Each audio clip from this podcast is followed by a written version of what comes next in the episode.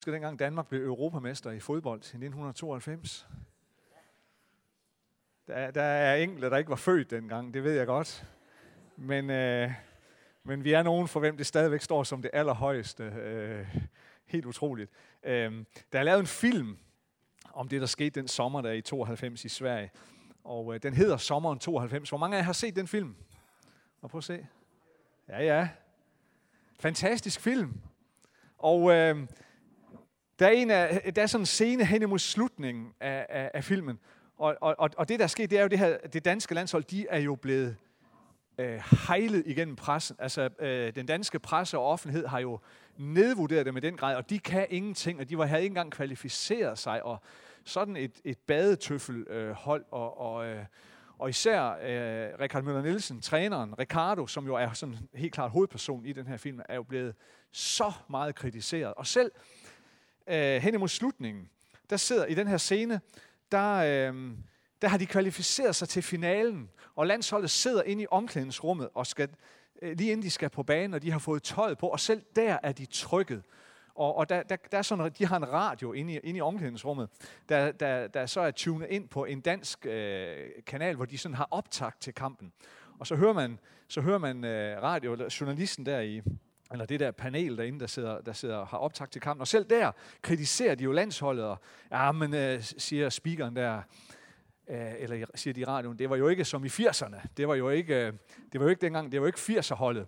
Dengang de virkelig sprudede med Morten Olsen og Preben Elkær og alle dem der. Og så kommer Ricardo ind i, i rummet, Ricardo Møller Nielsen, så siger han, så siger han, sluk det der bras. Og så slukker de radioen, og så siger han, 80'erne, de er forbi, de kommer aldrig igen. Preben Elkær, han er her ikke. Morten Olsen, han er her ikke. Michael Laudrup, han er her ikke. Søren Lerby, han er her ikke. Og hvis de var, sagde han, så røg de på bænken alle sammen. Jeg har præcis de spillere, jeg vil have. Og de sidder inde i det rum her, alle sammen. Det handler rigtig meget om, hvordan Ricardo han udviklede sig som leder.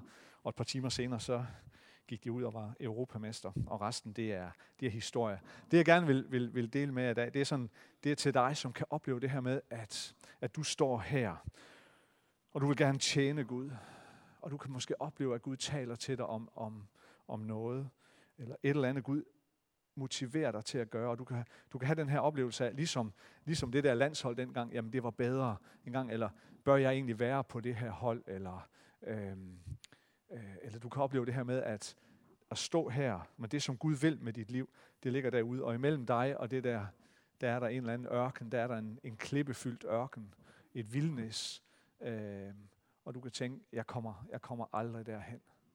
Bør jeg egentlig være på det her hold? Gud han har præcis det hold, han vil have.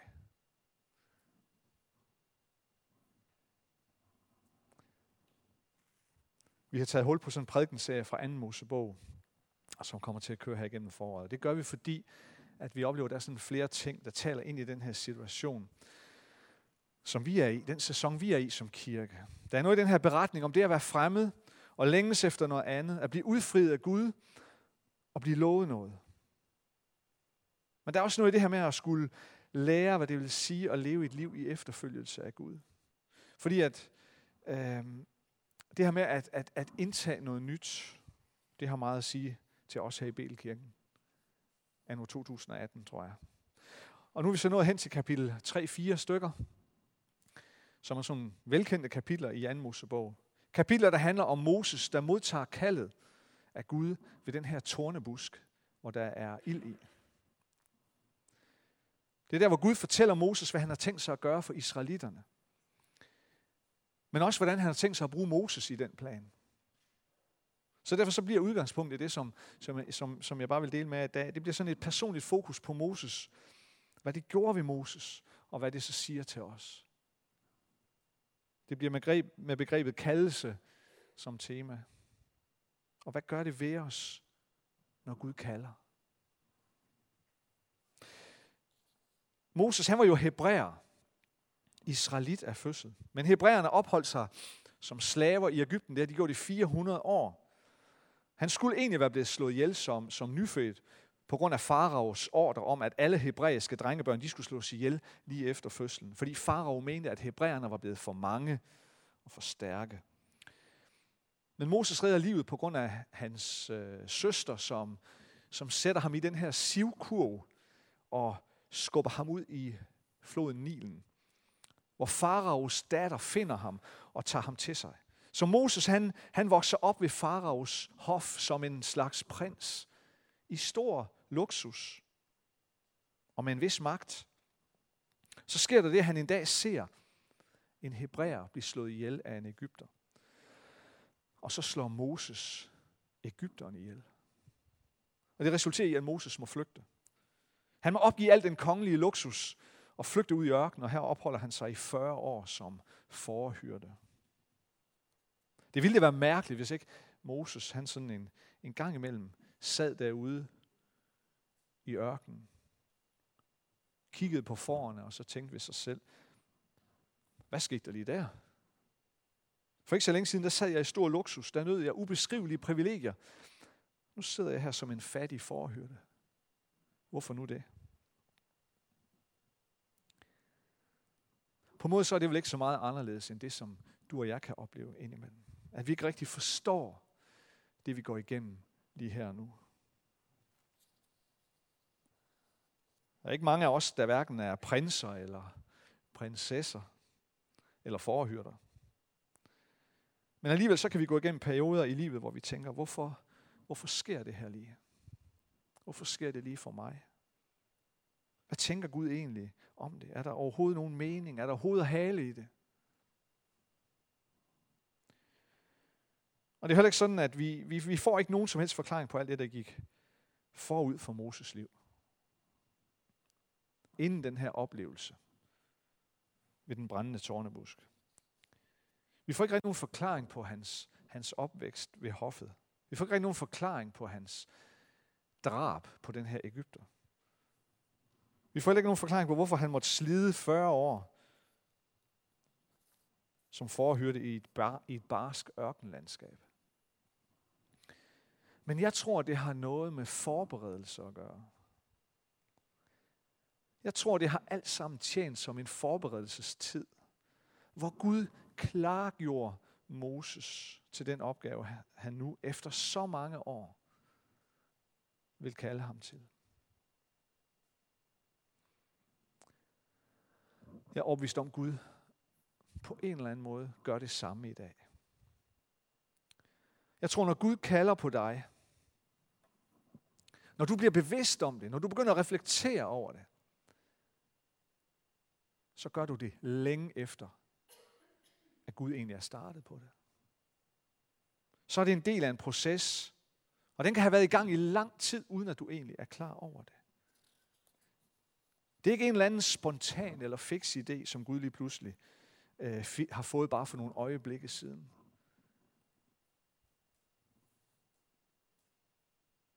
Højst sandsynligt har han forberedt dig. Gennem lang tid. Måske uden du har været klar over det. Og så sker der det her mærkelige den her dag ude i ørkenen, at Moses står foran en brændende tornebusk. Og det mærkelige, det er ikke, at den brænder, men det mærkelige er, at den brænder ikke op. Den bliver ved med at være der. Og så kommer der, så skal vi lige læse nogle vers fra det tredje kapitel i anden Mosebog. Og øh, jeg tror, vi får det op på væggen her.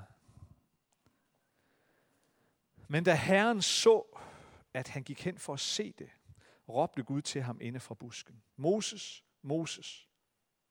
Han svarede, ja. Og Gud sagde, du må ikke komme nærmere. Tag dine sandaler af, for det sted, du står på, er hellig jord. Og han sagde, jeg er din fars Gud, Abrahams Gud, Isaks Gud og Jakobs Gud.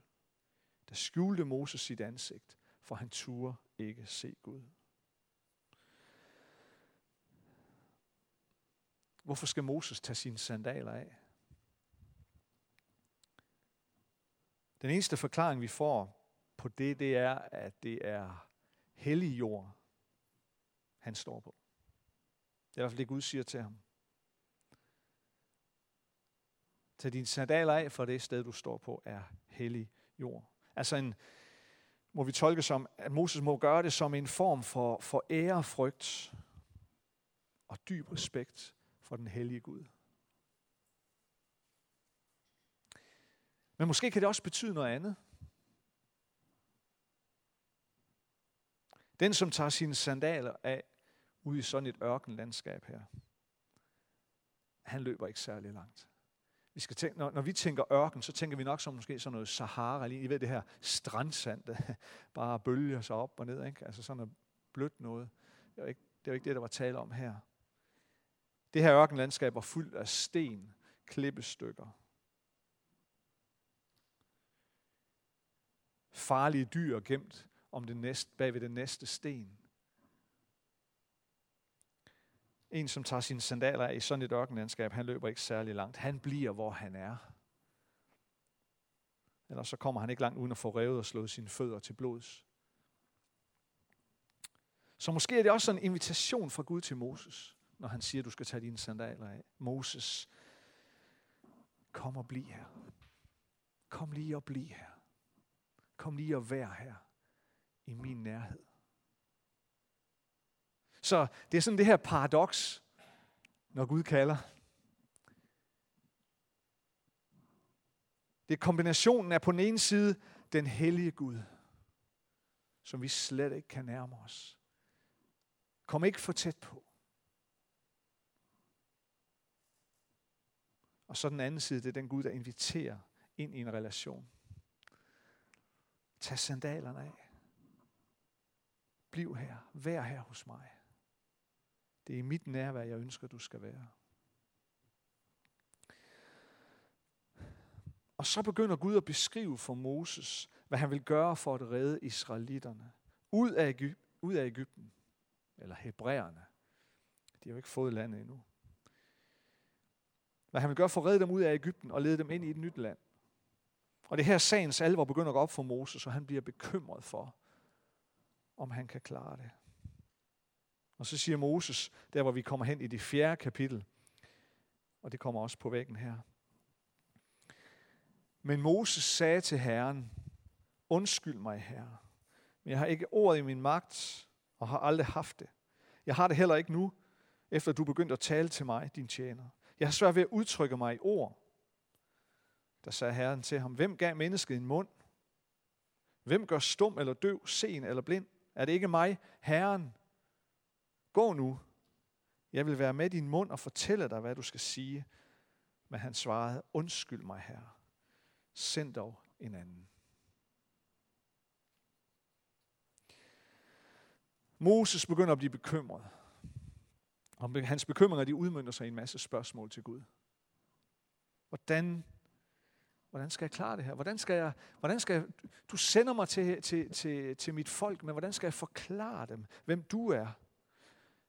Hvordan skal jeg forklare dem, at, du, at det er dig, der har sendt mig? Hvad nu, hvis ikke de vil høre på mig? Og jeg er ikke nogen stor taler. Jeg, jeg er ikke god til at formulere mig. Og så videre. Og til sidst, så trækker Moses det eneste sidste kort, han har tilbage. Kan du ikke godt finde en anden? Hvad der sker for Moses, det er det, som, som jeg tror, så let kan ske for enhver af os, som gerne vil være en efterfølger af Jesus. Og som, som indimellem kan stå i den her fundering. Jeg tror, Gud vil noget med mig. Jeg tror, Gud kalder mig til det. Er, er det mon det her? Er det mon et kald fra Gud? Er det mon noget, jeg skal gøre? Er det Gud, der kalder på mig? Fordi det Moses han gør, og som vi ofte kommer også til, tror jeg, det er, at han begynder først og fremmest at se på sig selv. Han ser på sig selv først og fremmest, og ikke ret meget på Gud. Og hvad sker der med os, når vi fokuserer mest på os selv, og ikke ret meget på Gud? Ja, der sker det samme med os, som der sker med Moses. For det første, vi skuer bagud. Og for det andet, vi ser flere begrænsninger end muligheder. Og selvom det ikke står klart og tydeligt her, så føler jeg mig rimelig overbevist om, at da Moses stod foran den her brændende busk, og det begynder at blive klart for ham, hvad det er, Gud vil med ham, så begynder han at skue bagud i sit liv.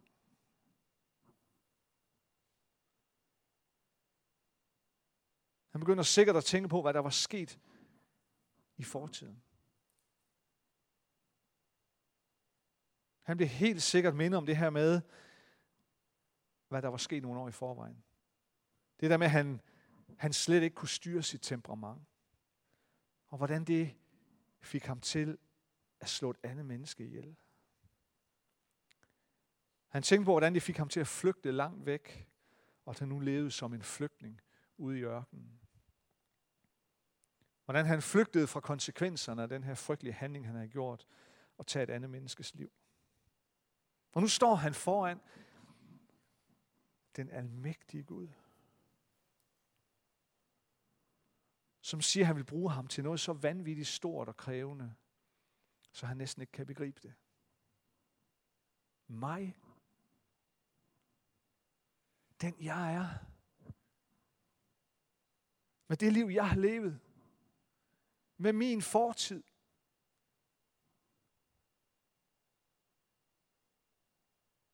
Er det ikke typisk det, vi gør?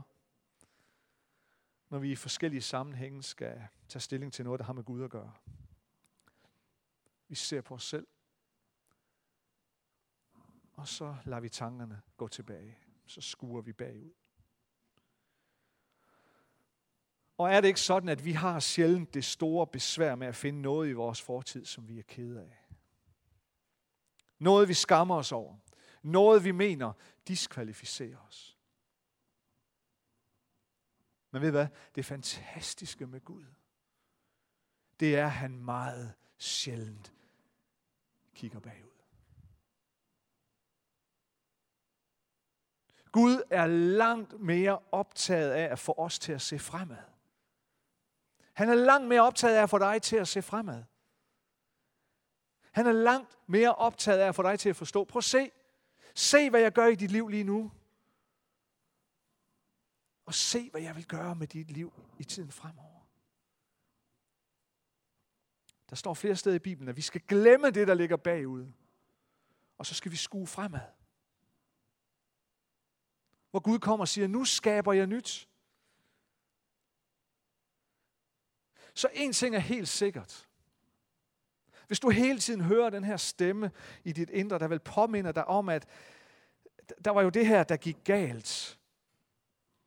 Der var det her, du gjorde forkert i går, eller for et år siden, eller for ti år siden. Så er det ikke Guds stemme. For det vil Gud aldrig gøre. Han har tilgivet dig. Og det, der skete dengang, hvad end det måtte være, det er kastet i et hav af glemsel, for så vidt angår Gud. Men sagen er også den, at det at være, det at være kristen, og det at, være, det at vil ønske at være en efterfølger af Jesus, det er, det er at være kastet ind i en krig. Hvad enten du ved det eller ej, du er en del af en krig. Der pågår en krig, en kamp om din sjæl. Og Bibelen beskriver jo, at vi har en modstander. Djævlen, Satan, kaldes han i Bibelen.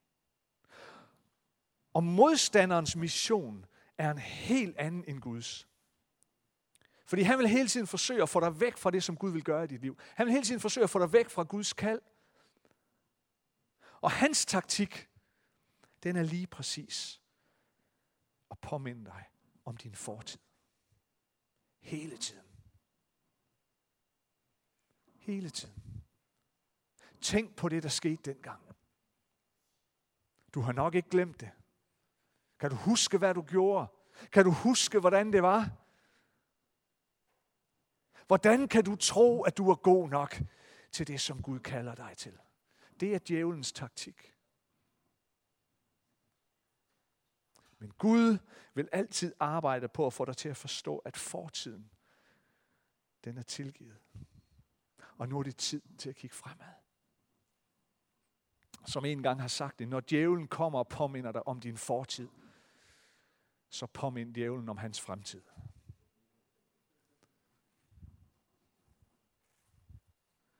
Det andet Moses gør i mødet med Guds kald, det er, at når han ser på sig selv, så fokuserer han med det samme på begrænsningerne. Jeg er her, og Gud vil have mig derhen. Det kan jeg ikke. Jeg er for dårlig. Jeg er for svag. Jeg er for inkompetent. Lad os få 80'er-holdet tilbage. Det er det, der sker, når vi fokuserer på os selv. Vi ser med det samme på begrænsningerne. Og vi konkluderer, det kan jeg ikke, det tør jeg ikke, eller det vil jeg ikke. Når vi ser på det, vi har, og det, vi tror, vi kan, så tror vi også, at det er grænsen for vores formåen. Og så er det klart, så bliver vi let bange eller mister troen og får lyst til at trække os. Men Gud blev ved med at vise Moses, hvordan han igen og igen ville trække af sine egne ressourcer og lægge dem oven i det, som Moses selv havde. Og så kunne Moses blive i stand til at gøre langt mere. Er det ikke mig, der har givet mennesket en mund, så det kan tale? Er det ikke mig, der har givet mennesket ører, så det kan høre, og øjne, så det kan se, siger han til Moses. Er det dig selv, der har gjort det? Fordi den, som Gud kalder, udruster han også. Den, som han kalder, overlader han aldrig bare til sine egne menneskelige ressourcer. Det er den ubegrænsede Gud, der kalder på den begrænsede dig.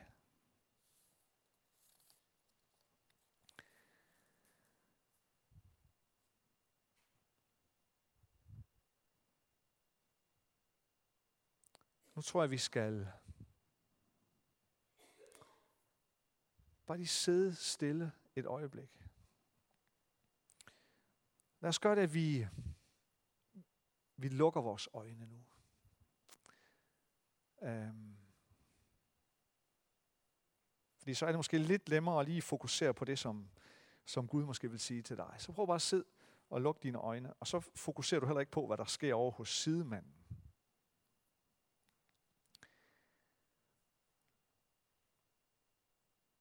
Og så vil jeg gerne bede en bøn for dig, som kan opleve det her, at det her, det taler ind i dit liv. Det her, det, øh, det rammer dig, fordi du ofte kan føle dig påvirket eller hæmmet, eller det her med at skue tilbage. Og det kan hindre dig egentlig at gøre det, du har lyst til at gøre, eller det, du tror måske også Gud vil, at du skal gøre. Fordi du hele tiden bliver påmindet om, jamen der var jo den gang, eller det var heller ikke så godt. Eller du kigger på dine egne begrænsninger, dine egne begrænsede ressourcer, og tror, at det er alt, hvad der er. Og Det er alt, hvad der er at komme efter. Og det forhindrer dig måske også i det, som du dybest set længes efter, eller det, som du oplever, at Gud kalder dig til, fordi at du simpelthen ikke tror, at der er ressourcer nok. Jeg tror, at Gud vil møde dig i dag. Og nu vil jeg bare udfordre lidt. Vi sidder med lukkede øjne, og hvis du på en eller anden måde bare vil sige, ja Gud, det her, det er, det er mig. Kom og mød mig. Så vil jeg bare udfordre dig. Så, så rejs dig op. Bare stil dig op der, hvor du, fra din, der, hvor din plads er. Så bare, bare stå der som en, som en tilkendegivelse af, ja Gud, det her, det er, det er mig. Kom og mød mig. Bare vær frimodig og gør det. Din sidemand har lukket øjnene. Det er ganske ufarligt.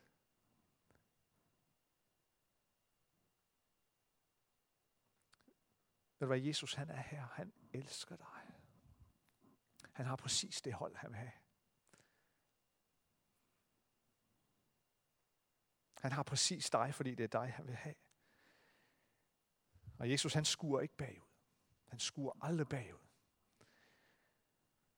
Og hvad der end måtte ligge i dit liv, som, som kan hæmme dig, som kan bedrøve dig, det har han tilgivet. Og han kommer til dig og siger, nu skuer vi fremad. Og nu giver jeg dig af mine ressourcer. Jeg vil bare bede en bøn for dig. Er der flere med frimodig at rejse op? Kære Jesus, tak at du er her. Tak at du elsker os. Tak at du er så rig på noget og barmhjertighed.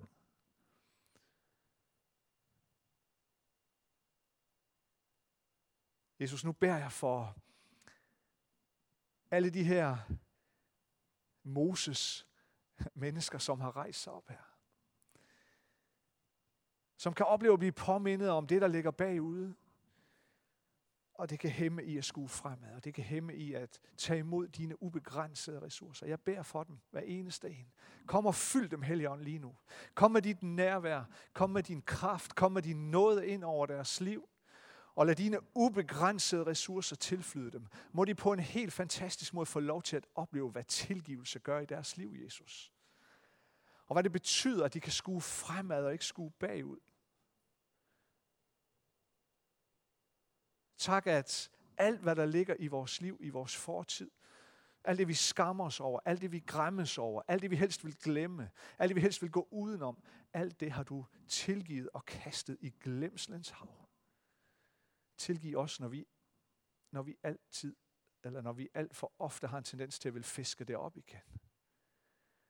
Jeg beder for dem, der står her, Jesus, må de blive befriet for den trang og den tendens til at vil fiske det op igen. Og i stedet se hen på dig mere end på sig selv. Du, som er ubegrænset. Kom du til os. Kom du til os, som er begrænset. I Jesu navn. I Jesu navn. Amen. Amen. Værsgo at tage plads.